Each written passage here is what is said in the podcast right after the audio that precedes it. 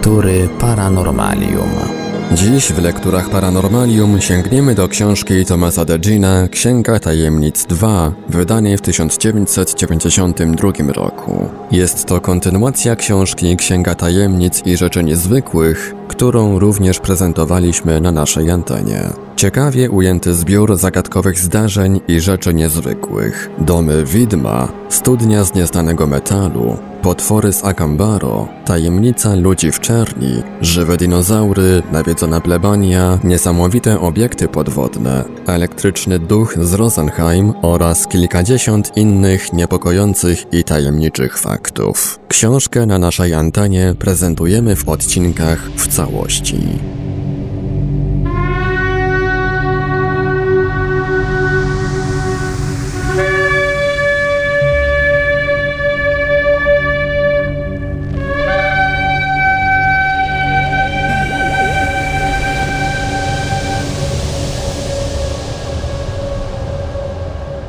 Liczba USO i UFO pojawiających się u wybrzeży Argentyny świadczy o tym, że istnienie ich bazy, czymkolwiek są, na południowym Atlantyku nie jest jedynie fantastyczną mrzonką. Również dalej na północ, niedaleko wybrzeży Brazylii, zaobserwowano tajemniczą obecność. 10 stycznia 1958 roku kapitan marynarki siedział na ganku swego domu w pobliżu Kurtiby, uważnie przyglądając się jakiejś wyspie przez lornetkę. Wyspa okazała się dziwną konstrukcją, składającą się z dwóch części połączonych pionowymi uchwytami lub rurami, która poszła pod wodę na jego oczach. Ośmioletnia dziewczynka mieszkająca niedaleko Iguapy była świadkiem dramatycznego wydarzenia. 30 października 1963 roku usłyszała potężne wycie i ujrzała na niebie srebrzysty przedmiot, który przeleciał jej nad głową, uderzył w palmę i spadł do rzeki Peropara. Inni świadkowie zdążyli jeszcze zobaczyć, jak woda i błoto zagotowały się w tym miejscu.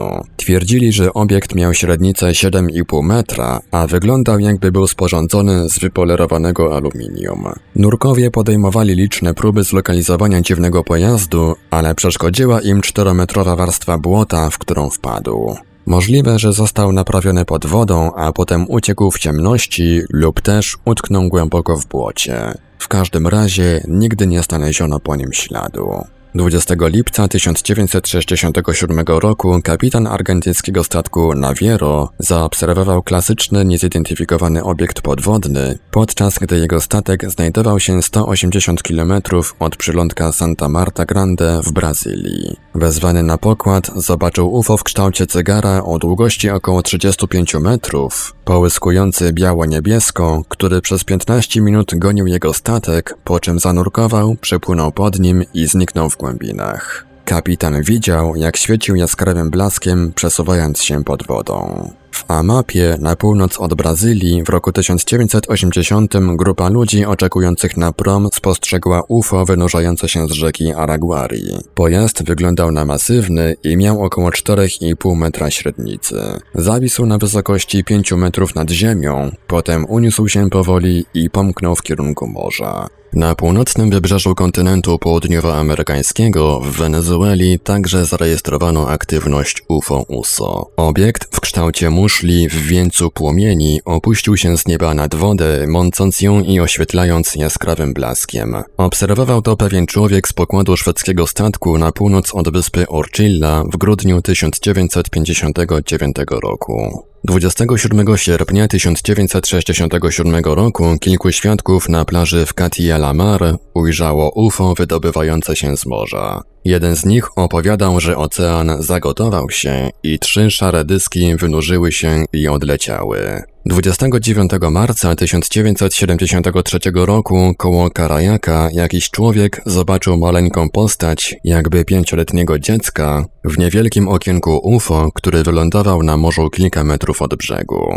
Jego żona widziała dwa dziwne obiekty siadające na wodzie, z których jeden zanurzył się na chwilę, po czym oba wystartowały ponownie. W roku 1963 na radarze niszczyciela amerykańskiej marynarki wojennej, odbywającego ćwiczenia u wybrzeży Puerto Rico kilka kilometrów na północ od Wenezueli na Morzu Karaibskim, zarejestrowano nieznany obiekt podwodny poruszający się z prędkością ponad 270 km na godzinę. Ten tajemniczy pojazd pojawił się na radarach 13 statków i był śledzony przez 4 dni, w ciągu których schodził na głębokość 8000 metrów. Żadna ziemska łódź podwodna nie może osiągać takiej szybkości ani zanurzyć się tak głęboko. Gdy przesuwamy się dalej na północ przez Zatokę Meksykańską w kierunku południowych wybrzeży stanu Mississippi, docierają do nas meldunki o małych obiektach podwodnych o długości 1 metra i szerokości około 10 cm, błyszczących jak czysta stal, które bawiły się w chowanego z oficerami ochrony wybrzeża u ujścia rzeki Pascagoula. 6 listopada 1973 roku dwaj rybacy donieśli o pojawieniu się pojazdu oświetlonego bursztynowym blaskiem. Usiłowali uderzyć weń wiosłami i kotwicami, ale umknął w ciemność, gasząc światła. Wydarzenie to miało miejsce w tym samym rejonie i niespełna miesiąc po słynnym incydencie z Pascagoula, zabraniu na pokład UFO dwóch ludzi. Ze wschodnich wybrzeży Ameryki również docierają liczne meldunki dotyczące ogromnych pojazdów z pluskiem wpadających do morza. Mogły to być jednak katastrofy samolotowe, choć mało prawdopodobne, skoro nie zgłaszano zaginięcia żadnego samolotu lub odłamki kosmiczne czy meteoryty. Latem 1954 roku przybył do Nowego Jorku holenderski statek rządowy. Załoga złożyła oficjalny raport o płaskim obiekcie, który wynurzył się z morza 120 km od brzegu brzegu. Kapitan zaobserwował przez lornetkę, że pojazd był początkowo szarawy, ale potem jego dolna część rozbłysła jaskrawym światłem. Wokół krawędzi były też widoczne jasne punkty, jak gdyby pochodzące od lamp. Meldunek ze statku St. Andrew, płynącego gdzieś po północnym Atlantyku, najlepiej ilustruje trudności z odróżnieniem UFO od meteorytów. 30 października 1906 roku, jakieś 1000 km na północny wschód od przylądka Race w Nowej Fundlandii w Kanadzie, St. Andrew przeszedł przez deszcz meteorytów. Pierwszy oficer tak o tym opowiadał. We wtorek po południu było pogodnie i bezchmurnie, chociaż słońce świeciło słabo. Tuż po pierwszym dzwonku o godzinie 4.30 zobaczyłem w oddali meteory spadające jeden po drugim do wody jakieś 8 km od statku. Mimo, że był dzień, zostawiły wyraźną czerwoną pręgę w powietrzu od zenitu aż po horyzont. Jednocześnie trzeci mechanik zawołał mnie i wskazał olbrzymi meteor po prawej burcie, spadający zygzakiem w odległości nie większej niż półtora kilometra. Wyraźnie usłyszeliśmy syczenie wody. Meteor musiał ważyć co najmniej kilka ton, a jego średnica mierzyła w przybliżeniu jakieś 3-4 metry. Kształtem przypominał talerz i prawdopodobnie dlatego wzbudził charakterystyczny kołyszący ruch przy zetknięciu z wodą. Gdy bryła metalu uderzyła o tafle morza, strumień wody, piany i pary uniósł się na wysokość 12 metrów i przez chwilę wyglądało to jak otwór krateru. Gdyby zdarzyło się to nocą, meteor oświetliłby morze co najmniej na 80 kilometrów. Odgłos syczenia przy uderzeniu i uwalnianiu się pary był tak donośny, że pierwszy mechanik zszedł ze stanowiska, myśląc, że dźwięk pochodzi z maszynowni. Choć wiedziałem już wiele meteorów, żaden nie był równie wielki jak ten. Koniec cytatu.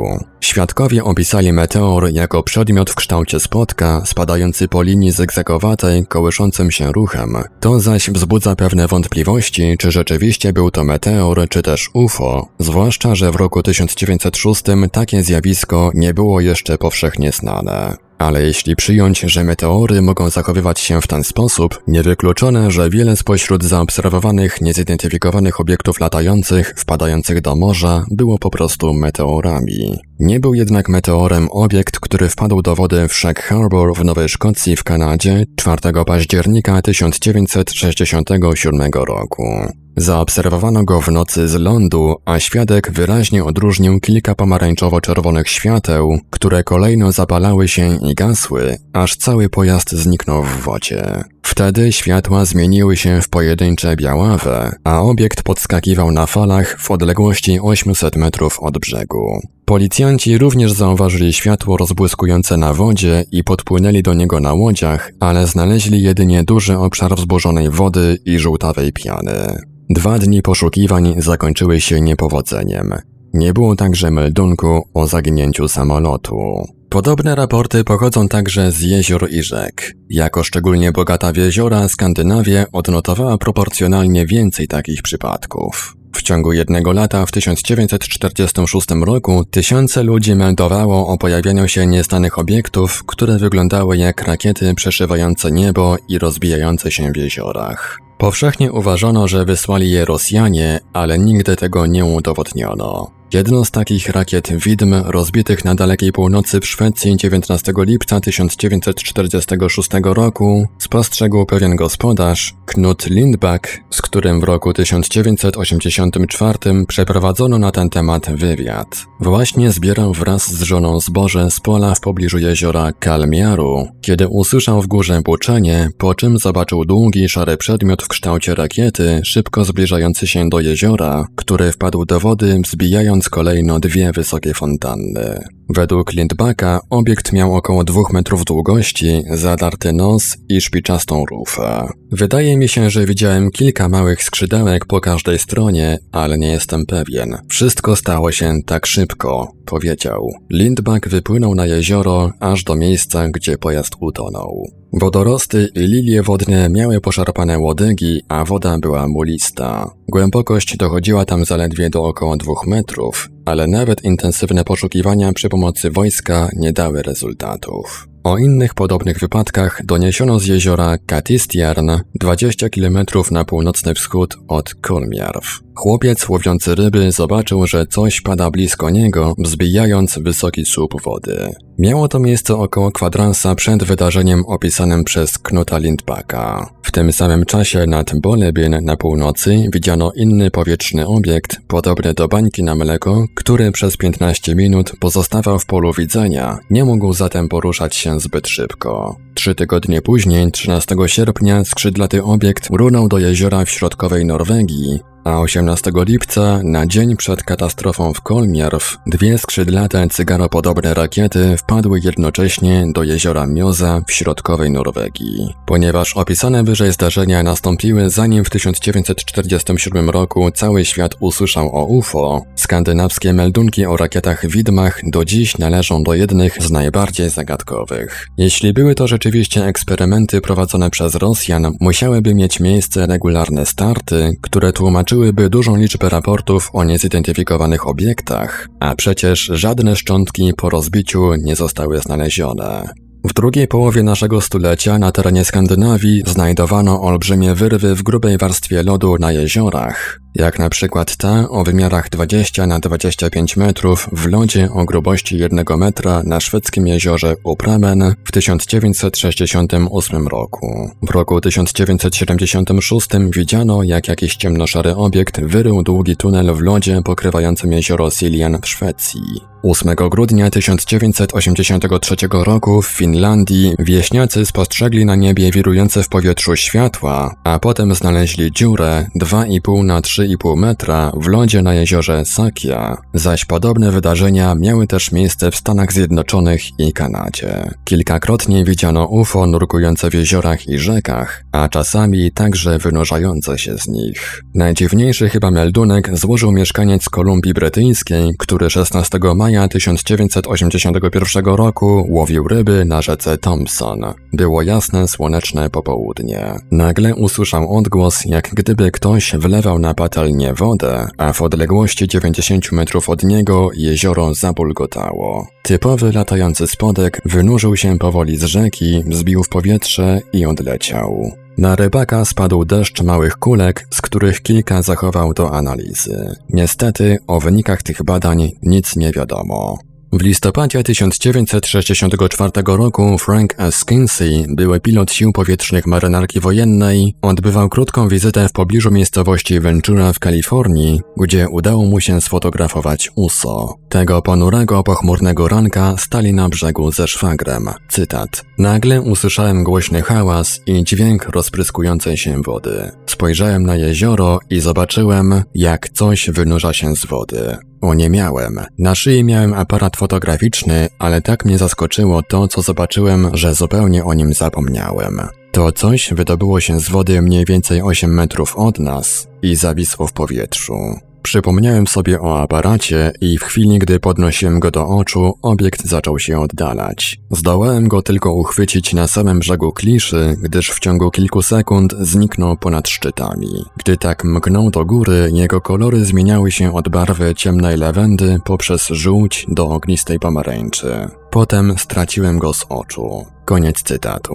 Przed zrobieniem zdjęcia Kinsey spojrzał na obiekt przez lornetkę i dostrzegł coś, co wyglądało na żywą istotę, odwzajemniającą jego spojrzenie. Czy można te wszystkie relacje potraktować jako zwykłe oszustwa, halucynacje lub zjawiska naturalne? Niektóre dałoby się niewątpliwie zidentyfikować, gdyby dostarczono dodatkowych informacji, lecz żaden z tajemniczych obiektów nigdy nie ocalał dla analizy. Albo znikały zanim przeszukano miejsce ich pojawienia się, albo bezpowrotnie ginęły w wodzie lub głęboko w mule. Podobnie jak UFO, USO są ulotne, zwodnicze, wymykające się ludzkiemu poznaniu. Przypominają, że choć człowiek lubi uważać się za wyłącznego władcę tej planety, nadal kryje ona w sobie wiele niezgłębionych tajemnic. Przywykliśmy nie zastanawiać się nad tym zbytnio, gdyż mogłoby to zachwiać naszą równowagą. Niezidentyfikowane obiekty podwodne z pewnością należą do tej kategorii spraw, które wzbudzają w nas uczucie niepewności i niepokoju. Czas jednak spojrzeć prawdzie w oczy. Doprawdy coś dziwnego dzieje się na niebie i w głębinach.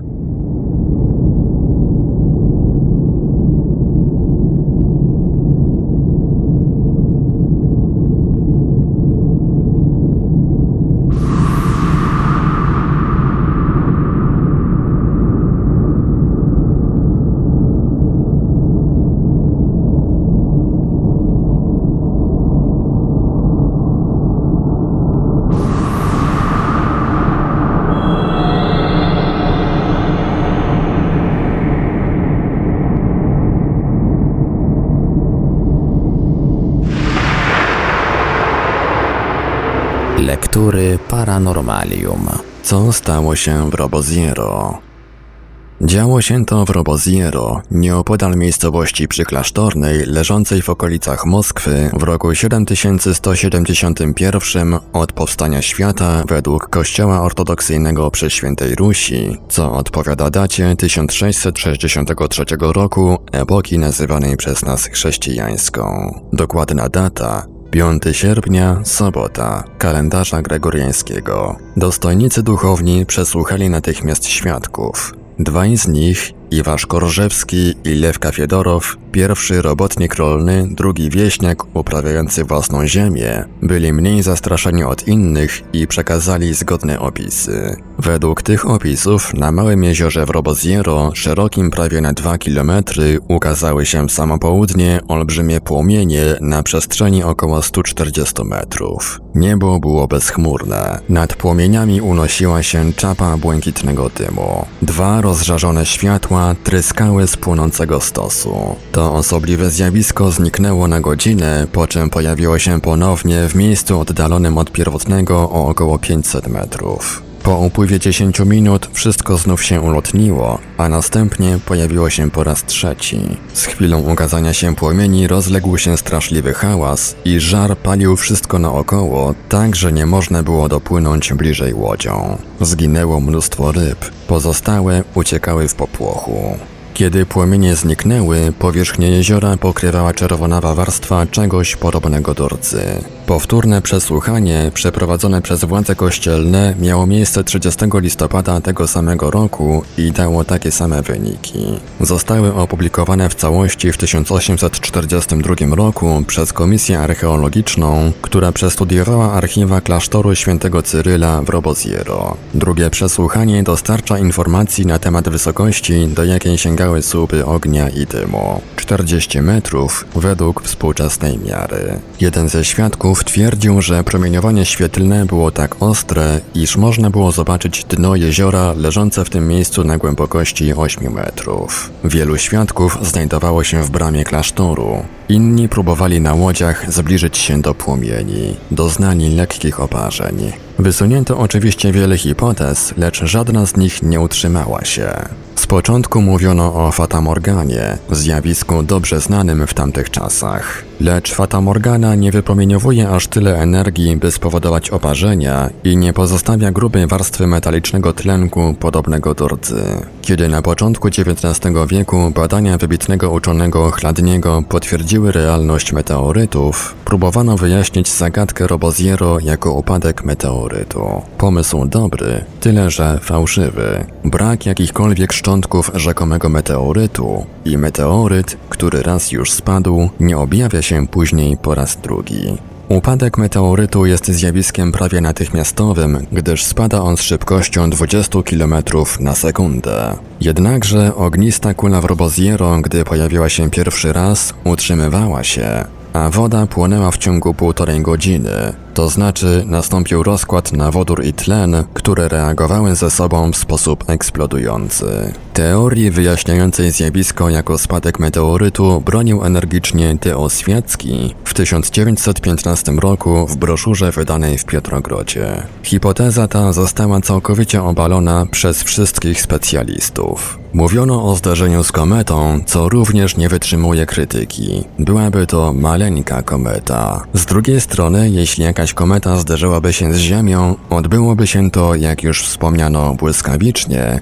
i nie trwałoby półtorej godziny. Współcześni racjonaliści wysunęli natychmiast hipotezę utożsamiającą zjawisko z piorunem kulistym. Hipoteza ta, najpierw uznana za nieprawdopodobną, obecnie jest dość popularna. Profesor Kapica zrobił bardzo dobre zdjęcia pioruna kulistego, odtwarzając go w swym laboratorium. Piorun taki jest plazmoidem, czyli zjonizowaną materią naładowaną elektrycznie, która utrzymuje się w równowadze dzięki nieznanym do dnia dzisiejszego siłom. Jednakże piorun kulisty może istnieć maksymalnie kilkanaście sekund, a jego wielkość nie przekracza kilkudziesięciu centymetrów. Jeśli zjawisko w Roboziero miałoby być piorunem kulistym, byłby to piorun kulisty zupełnie wyjątkowy. Ponadto piorun kulisty spada zazwyczaj w czasie burzy i prawdopodobnie powstaje ze zwykłego pioruna. Cud nad jeziorem Roboziero zdarzył się przy bezchmurnym niebie, kiedy nie było burzy. Co więcej, zostały już przeprowadzone obserwacje pioruna kulistego wpadającego do wody. Wyniki jednej z takich obserwacji, w czasie której można było zmierzyć termometrem podwyższenie temperatury wody w Cebrzyku, gdzie wpadł piorun kulisty, służą odtąd za podstawę do określania energii kulistego pioruna. W żadnej z tych obserwacji nie stwierdzono nigdy warstwy rdzy pojawiającej się na powierzchni wody. Byłoby to zresztą niemożliwe, gdyż piorun kulisty składa się ze zjonizowanego azotu i tlenu oraz z elektronów. Piorun kulisty nie zawiera żelaza i nie może zostawić go po sobie. A więc tak więc Yuri Rostius z Komisji Kontaktów w ZSRR wysuwa całkiem poważnie, chociaż dość ostrożnie, hipotezę sugerującą, iż to automatyczna sonda międzyplanetarna przybyła z innego świata i rozbiła się o Ziemię w wyniku awarii technicznej. Za cudem z Roboziero miałaby stać pozaziemska technologia. Hipoteza jest pociągająca, jednakże nawet jeśli obiekt z Roboziero, o ile to był obiekt, przybył z kosmosu, to nie musiał być wysłany przez istoty rozumne. Być może uderzyła o powierzchnię jeziora i eksplodowała w zetknięciu z wodą mała cząstka antymaterii.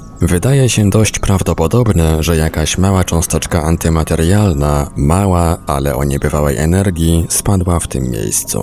Należałoby wznowić poszukiwania. W trzy wieki po wypadku będą protestowali sceptycy. Trzy wieki po wypadku mamy to samo jezioro i można sprawdzić, czy w jego dnie znajdują się minerały, które mogłyby wypłynąć na powierzchnię i pozostawić tam warstwę rdzy, czy też ich nie ma. Jeśli ich nie ma, to można jeszcze wziąć pod uwagę przypuszczenie, iż warstwa czegoś w rodzaju rdzy znaleziona na powierzchni jeziora powstała w wyniku spalenia zewnętrznej powłoki maszyny. Jest zresztą możliwe, że owa maszyna mogła odlecieć po dwóch bezowocnych próbach i po oderwaniu się części jej powłoki.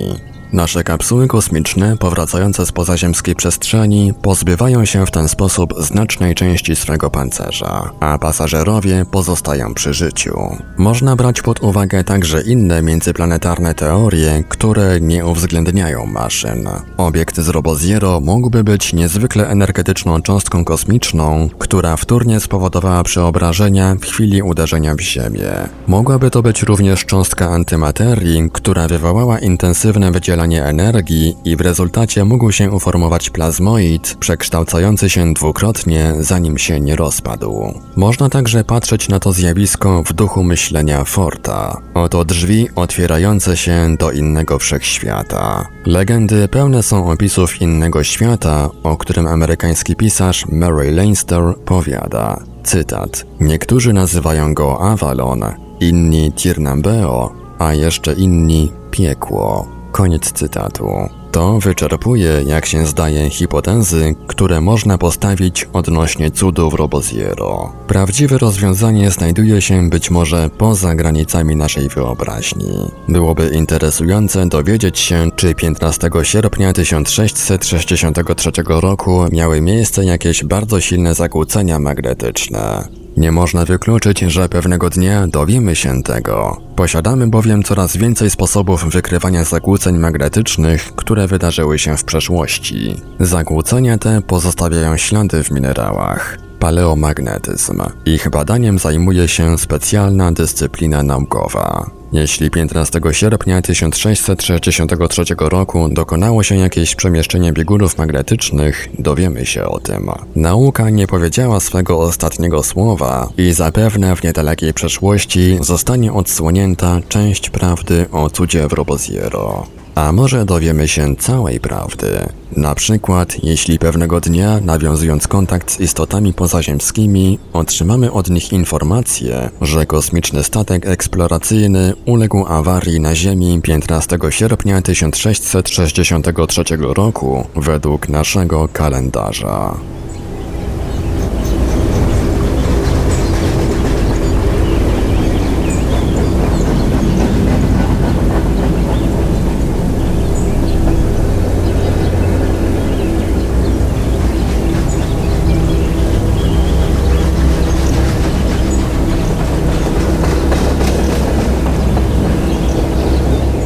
Radiu Paranormalium zaprezentowaliśmy fragment książki Tomasa Degina Księga Tajemnic 2. Dalszy ciąg w kolejnym odcinku Lektur Paranormalium.